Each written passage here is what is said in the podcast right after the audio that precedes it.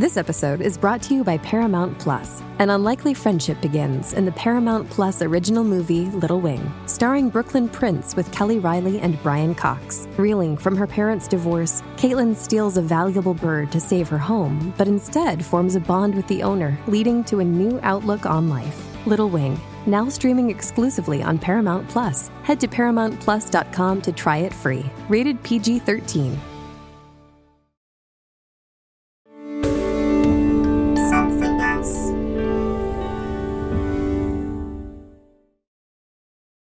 Previously on All Relative, defining Diego. Uh, let's all put our hands in. Diego, have a great game. Me, Carter, and Gavin look a lot like, except for the glasses and age. Same hair, same eye color, same face, basically. We're not made of the same DNA, but. Similar. What are they gonna do for her birthday? Whose birthday? Julia's. Well, they'll probably think about her and be sad.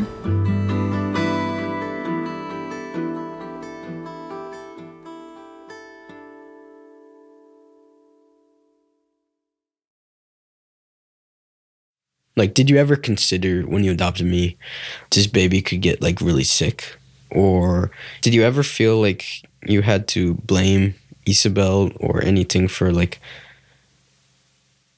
I don't know what I'm trying to say. Send you back? Yeah. Like, damn, can I get a refund?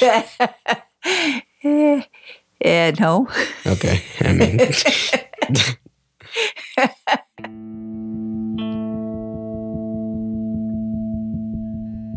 I was never able to really look at stuff through your lens, so I'm kind of curious. Like, the first night when we get into that hospital, what's going through your head? It was surreal. It still is. I mean, I remember until then you had been super healthy. You, you rarely complained, but you had this monster headache. And we took it seriously. We called the nurse line. They said, go to the ER.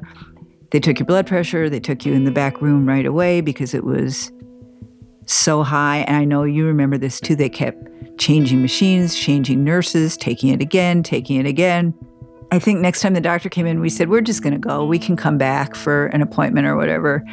And he's like, You're not going anywhere. I told you it was serious. Not only are you not going home, but you're getting admitted. You know, I, you know, I wanted to punch him. This is my fucking kid you're talking about. Like, it's like such an arrogant little prick. You know, then this news that what you had could kill you, and that there were only, well, three ways for it to end. You could die, you could go on dialysis, you could get a transplant. Your kidneys were failing. One way or another, it was going to get really bad. I mean, you were just 12.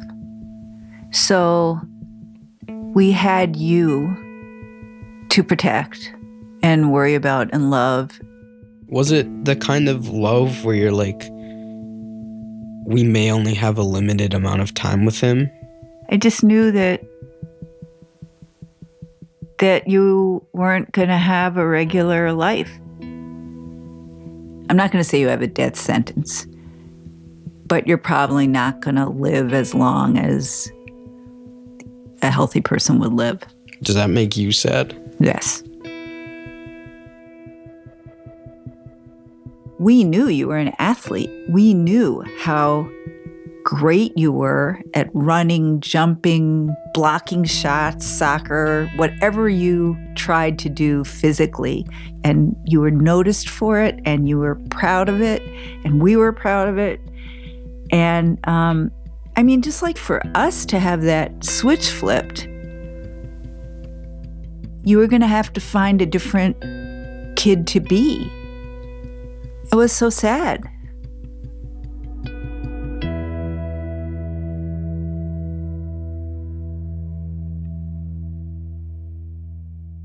I mean, I think I was really just like preparing for seventh grade. I was focused on school, as dumb as that sounds, and sports.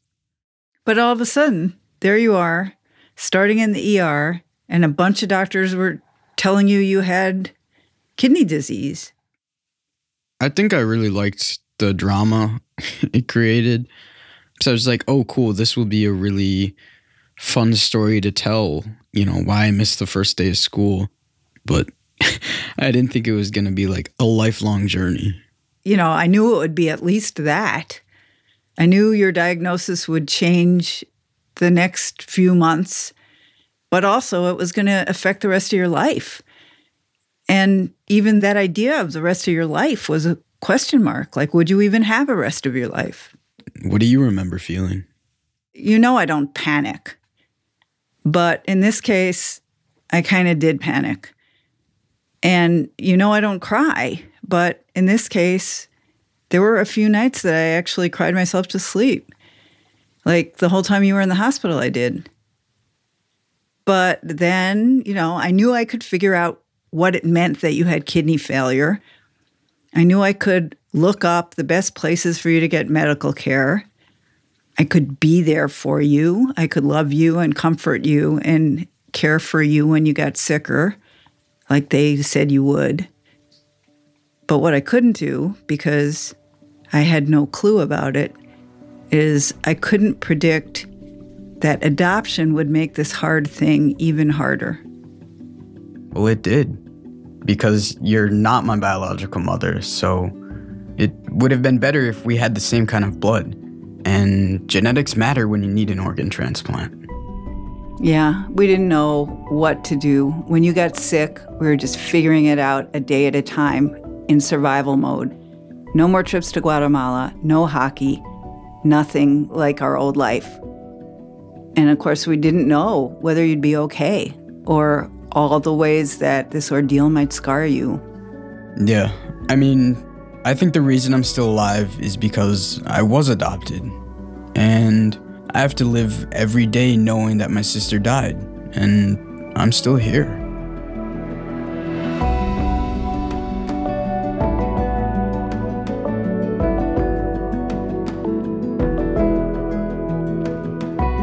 I'm Diego Shikai Luke. I'm Laurie Stern. And from Something Else and Sony Music Entertainment, this is All Relative Defining Diego. Episode 5 When Everything Changed.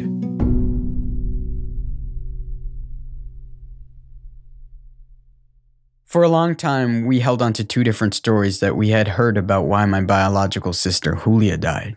One, that she died from an illness. Another, that my birth father had kicked her in the stomach. We didn't know what was true, but when doctors told me I'd need a kidney transplant, that was a pretty big clue.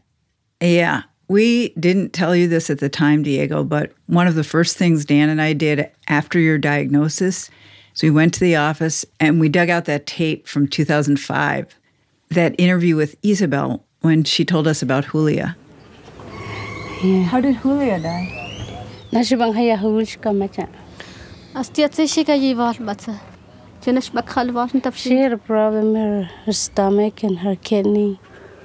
Then she died slowly because she doesn't have money to take her to the hospital.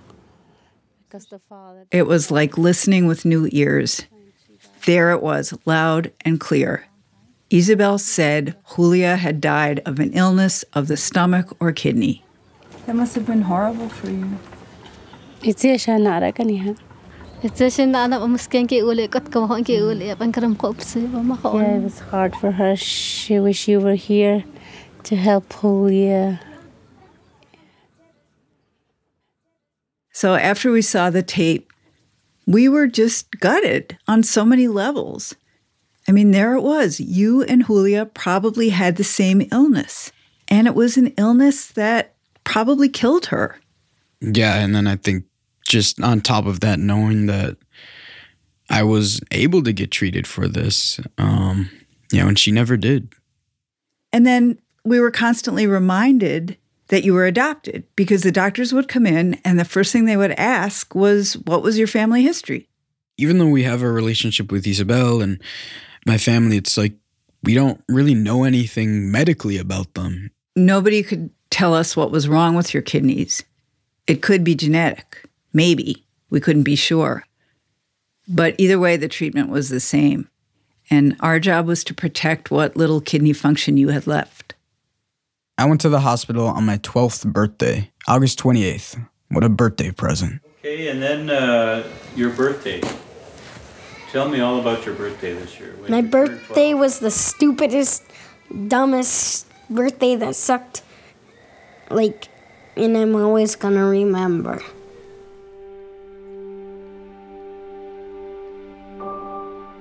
About a month after my diagnosis, Dad decided we should sit down for annual interviews.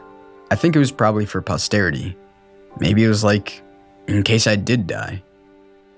I remember us sitting down in the living room. So what what do you uh, what do you hope for this year? I hope that they can figure out what's going on with my kidneys so I can start to have more salt.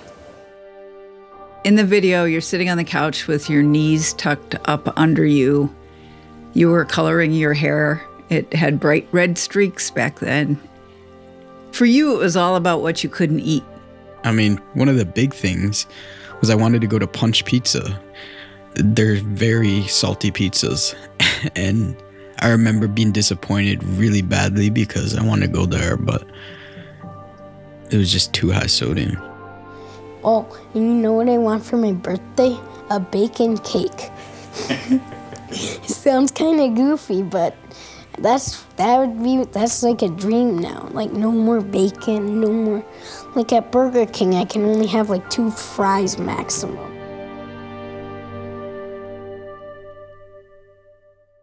You know, Diego, that diagnosis knocked us back. But at the beginning, the changes were small and manageable. I mean, you know, I'm not much of a cook, but I got out the rolling pin and made a low salt homemade pizza. And for a while, you actually ate it so you could have pizza again. But then gradually the changes got bigger. Like you were diagnosed at the very beginning of the school year, and by spring, you couldn't play sports anymore. Yeah, I mean, I just remember being tired. Yeah, you started wanting to take naps all the time. I knew it was a symptom of kidney disease. One of the first things I really remember was just like how much I fucking hated labs, man. I mean, it was just like, I felt like it was just a waste of time Why did you feel like it was a waste of time? because I had to wake up early and drive to the doctor's. I was like, I don't want to do that. Let me sleep in. You know, we hated going there because there was never any good news. It was always bad. You know, Dan and I were pretty good about putting one foot in front of the other, doing what had to be done. But sometimes all the crap you were going through, it really got to us. There was a, a time he was in a hospital room and they were coming to wheel him away for a procedure, and he had been doodling on a piece of paper.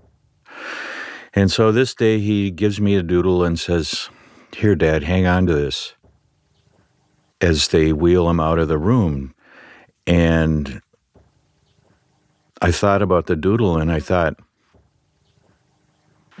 you know, this, this could be one of the the last things that I ever see from him. And I just got, it just really, that's when it hit me. It's like, oh my God, this, you know, he, could die and this could be the end of his life. And here I sit with this stupid fucking drawing of some smurf or something and I felt just terrible about it. My kidneys were just getting closer and closer to total failure. I can't feel it, but uh, yeah, When you say you can't, you can't feel what? the kidneys like going. Right. Another year, another interview with Dan in the living room. This time, I was 13. So you don't feel any different. You just know. You know. Yeah, yeah, that's kind of what makes it worse because, like, I don't think I'd really know if it was f- like starting to fail or not because you can't feel it, but you just know, and it's just like a time bomb that you can't see, but you can hear it, and you just don't know when it's like you're tied behind I'm tied behind a pole looking this way at a wall. There's a time bomb behind me, and I can hear it blinking in any second. It could just go off, and that's kind of what it feels like. You're just waiting for that explosion or the transplant to happen. Yeah, it And sounds really hard to live with. See if you survive. She's crying.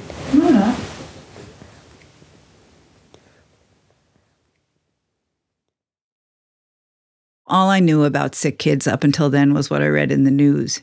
Nobody in my family got sick until they were old. But you getting sick made me rethink the whole idea of my family because Julia. Yeah, I mean, Julia was in the back of my mind this whole time. And she still is. Before you got sick, I thought of her as your biological sister. But now I could really feel how strong this link was between you and Julia and me and all of us. I hadn't seen the full picture of what our family was.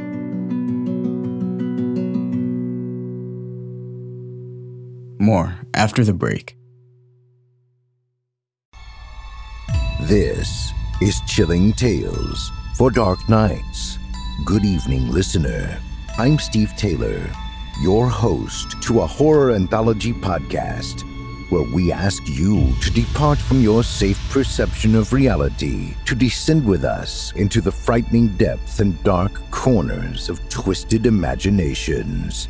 With carefully curated original tales of terror each week, our deepest rooted fears are brought to the forefront by a diverse cast of voice talent and masterfully eerie sound design that bring these stories to life.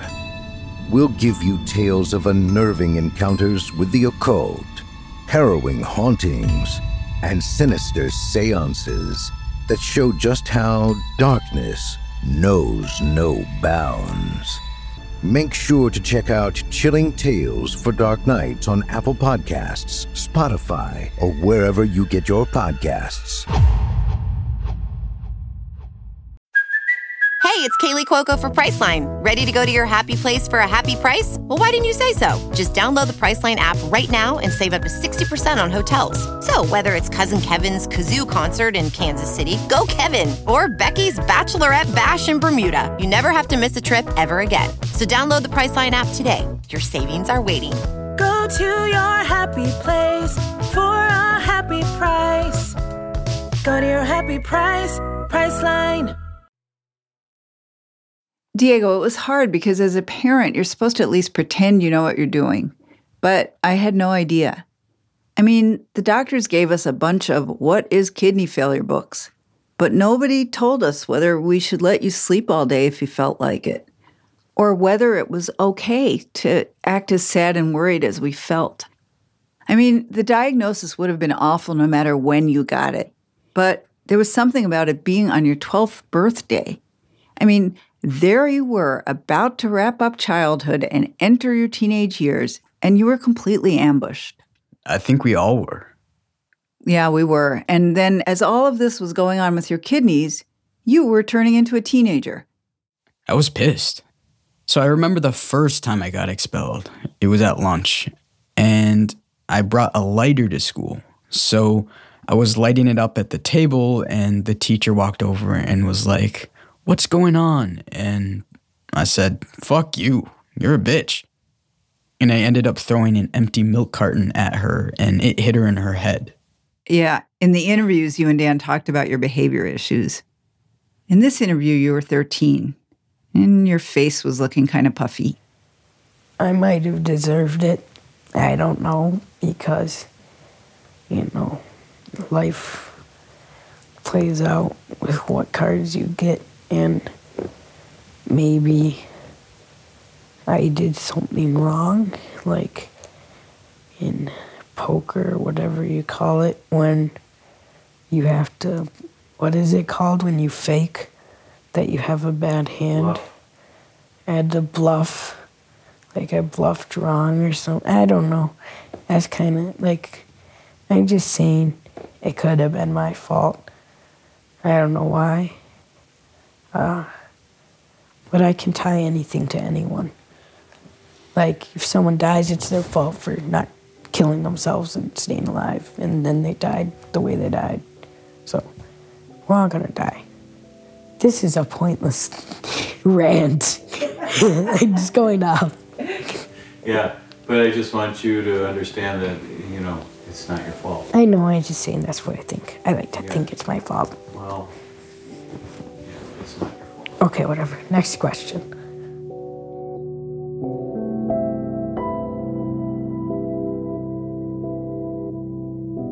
Back then, you were angry and sad and tired, and you were getting in trouble all the time. And as your parent, it was really hard to know how much slack to cut you. Like, did homework even matter? Did school even matter? I mean, I think honestly at that time you guys cut me a little too much slack because every time I did something, it would be, oh, don't do it again. And so for me, I kept like pushing the limits of like, what can I get away with this time? Why were you doing it? These situations I would put myself in was something I felt like I actually had control over. So there's a point in my life where I really felt like I didn't have a lot of control. And I was just trying to figure out how to keep you safe from kidney disease, but mostly from yourself. Your kidneys lasted for about a year and a half. They gave out in January of 2012. That meant you had to go on dialysis. You were 13 and a half. Dialysis was hell. They kind of sit me down. It's just like this big, nice recliner. They got a big TV and they got this big remote, which is like the size of a notebook. The goal of dialysis is to get all the toxins out of your body. Because my kidneys were failing, I'm scheduled to do dialysis three times a week, four hours each session.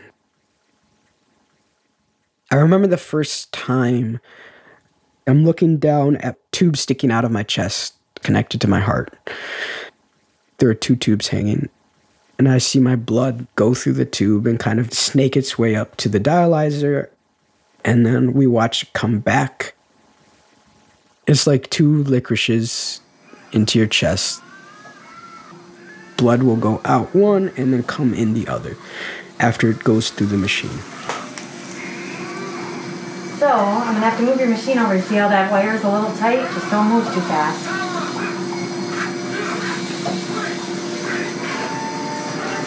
There it goes.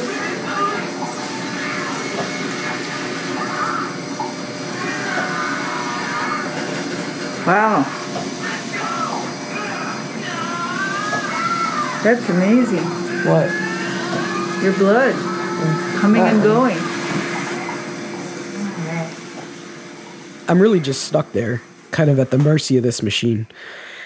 And the first couple weeks go by, it's pretty good. I can just nap, I'm tired, and then they start taking off more toxic waste. So they're taking out two pounds and then three pounds. And that is when the cramps began. I remember the first time it happened, it started with my pinky toe. Like it just started curling in. And then, like, all my other toes started to curl in. And then it worked its way to my heel, to my calves. Then it was in my abdomen, in my fingers, in my neck, in like every muscle was just constricting and cramping and I would end up in like this fetal position, begging for them to take me off, like just just end it, just take me off. And of course they couldn't because, you know, it's the only thing keeping me alive. Okay. What did you think about the part? Is it about what you Opening expected? access. Better, worse?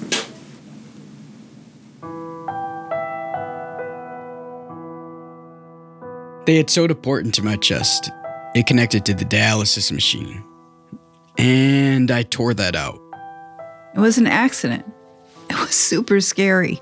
We were over at our friend's house, and you kids were jumping off their roof or something. You were acting like your old self, like a daredevil, not like you were sick. And then you came into the kitchen and told me you thought you had dislodged something. And so I end up in the ER with this nurse. And eventually I was like, okay, I, I gotta pee. And she's like, okay, I'll come back. And I was like, no, like I I wanna go like by myself. Like just let me go to the bathroom. And she's like, nope. I start unhooking my port from like the antibiotic. And the nurse comes towards me and I'm like, if you come near me, I will hurt you. And she kind of walked over to me to try and like stop me from doing it. But I ended up kicking her. And she just like flew back against the wall and left saying, I'm not working on that little shit anymore. And I'm just, you know, bawling my eyes out. And dad just hugs me and is like, it's okay. Like, it's gonna be okay. I just told him, like, I don't wanna die tonight. But the nurse ended up pressing assault charges. A pediatric nurse in the ER who you think would have known something about sick, angry 13 year olds. On top of everything else, now we had to deal with juvenile court? Yeah, I dealt with it by getting thrown out. How stupid do you have to be to get thrown out of juvenile court?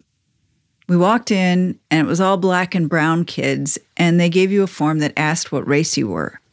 And I put down human, duh. And then we handed it in, and the guy in the uniform behind the bulletproof glass handed it back to me and called me a smartass. Yeah. And then you had to rip it up and tell him to fuck off. And, you know, then he called the sheriff's deputies to haul me out. You thought you were so tough. And I thought, now the shit's gonna rain down. But then you fixed it. Yeah, I fixed it because I could. I mean, everything we're talking about goes to privilege. I'm white and middle class. I just called a prosecutor friend, and he made sure that when you went back to juvenile court, you had a chance to explain yourself. You just got a good talking to. And I didn't have to fill out any more forms. I was a brown kid adopted by a white lady, and that's what made the outcome completely different.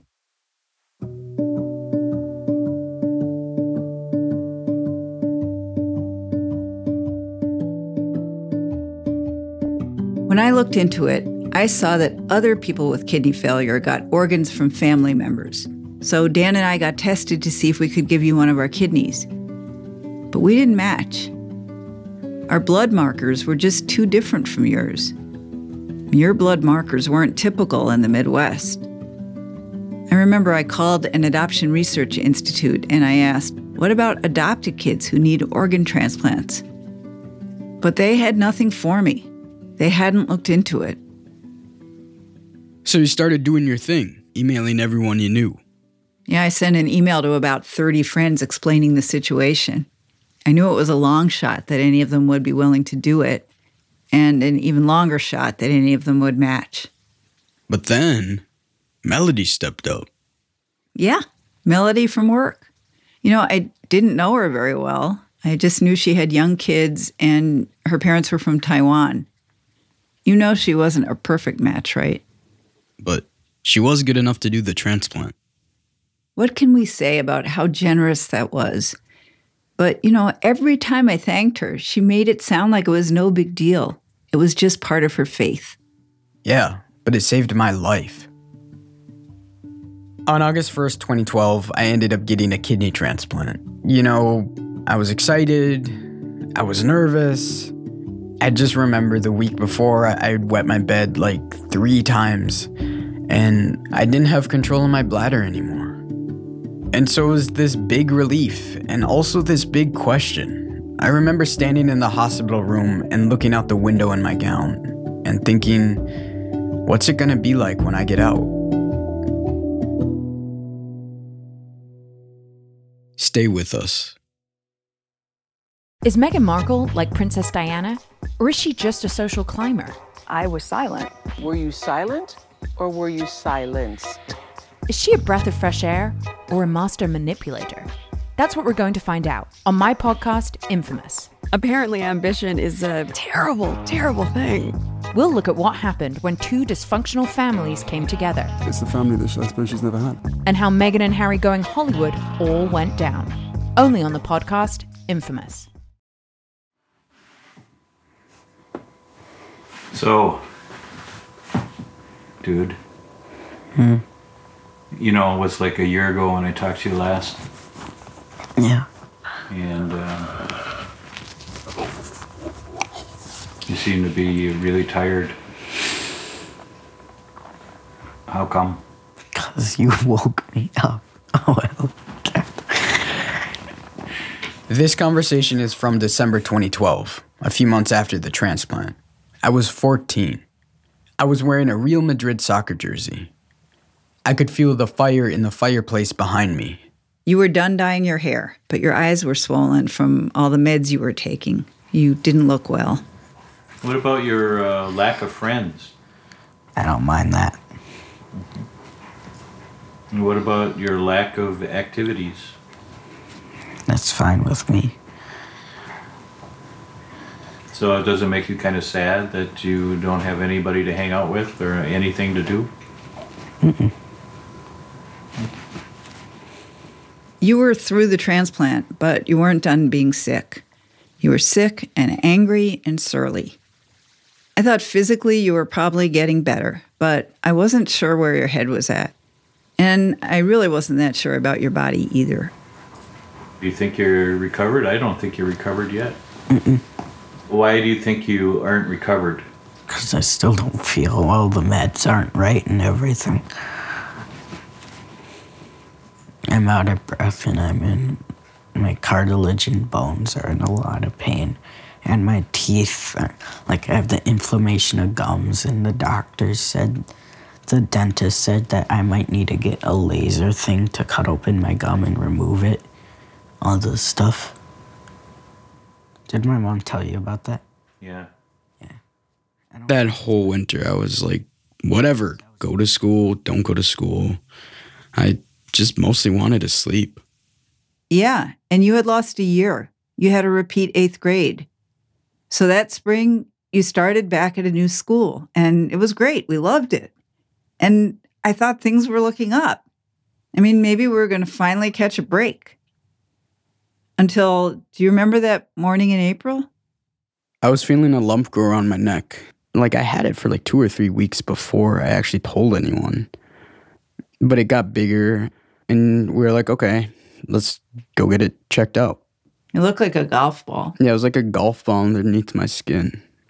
I was joking with my dad, and I was like, yo, I bet this is cancer. And he was like, no way it isn't. But yeah, we put five bucks on it, and then we got a call to come in for the biopsy results. So, um, thank you guys for coming in today. Uh, I just spoke with pathology, actually, just got off the phone with them. And um, we do have some information back on the biopsy that he had from the lymph node. Would you mind closing the door? I'll door? close the door, yeah. Sorry. So, um, so basically, what what the lymph node pathology shows is that um, that unfortunately Diego has lymphoma. Called it. What type of lymphoma? So what it is is a it's a lymphoma that involves the B cells. It was a kind of lymphoma you can get after transplant. And for most people who get it, it's treatable. When we got the cancer diagnosis, it was just like, okay, what do we do now? What next? Raise your head, leave your butt up a little bit, and then your back. You're fine. You just keep doing your thing. I'm just telling you so you know what's going on. I went through chemo that summer, and I just remember the nurses were so nice. You know, they'd come in and play games with me, but, you know, mostly I just wanted to sleep. I didn't lose my hair, and I didn't throw up once. And on August 15th, 2015, I got to ring the bell just before my 15th birthday. And I never knew until you did it that ringing the bell is a worldwide signal that someone is done with cancer treatment.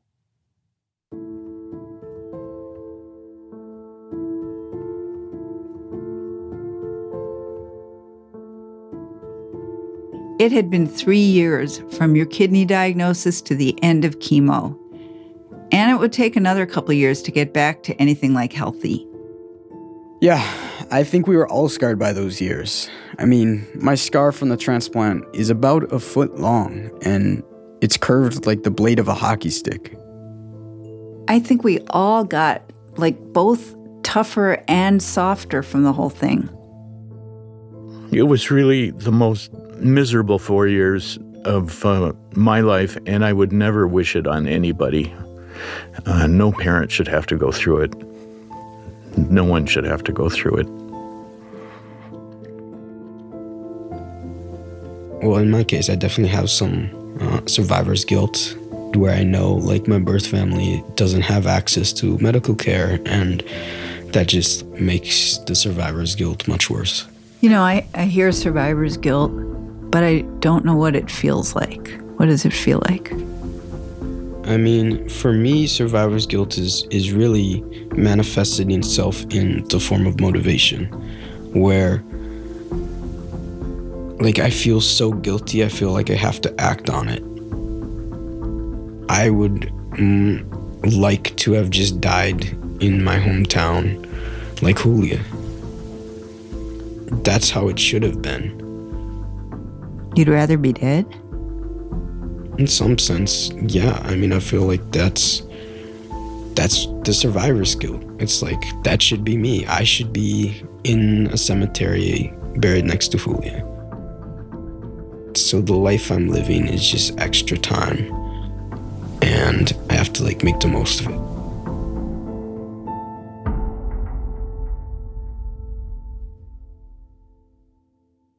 You know, Diego, I don't know how many teenagers have to confront mortality or survivor's guilt, but you were dealing with those things your entire adolescence. I mean, in some ways, the whole thing helped me understand how privileged I am to get medical care, to get help in court, all of it. I mean, you guys found me a living donor. And at the same time, adoption definitely affected my illness. I think even in ways we may never fully understand. But when I think back on those years now, it's kind of like the sickness crowded out everything else, you know? It drowned out so many other parts of me. Like, I never actually got to see my full potential. We'll never know who you would have been if you hadn't been sick. And then, even after getting through a kidney transplant and cancer and all the rest of the things you went through, I was sure things would get better. But they didn't. They actually got worse. And for a while, I wasn't sure our family would hold together.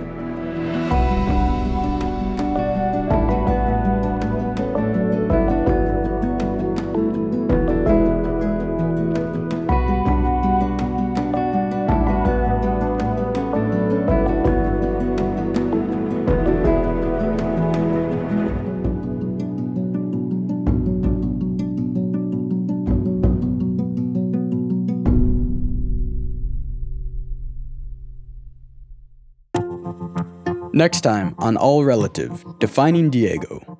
I was butting heads with the both of you all the time. You're like, I will go to Guatemala. And Dan and I were like, fine, good, go. We're glad you're gone. We don't want you here.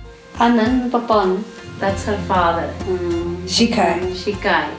We ultimately made the case that it was unconstitutional to deny a child a right to a family.